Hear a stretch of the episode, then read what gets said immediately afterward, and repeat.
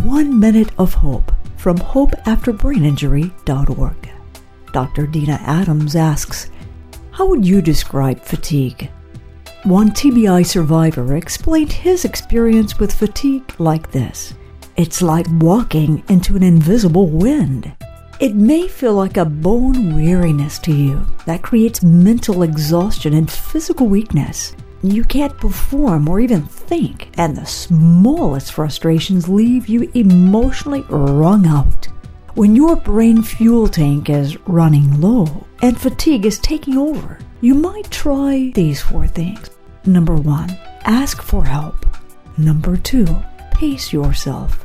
Number three, take a rest break.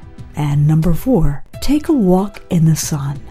Exercise helps relieve the cognitive pressure and gives you a bit of a break.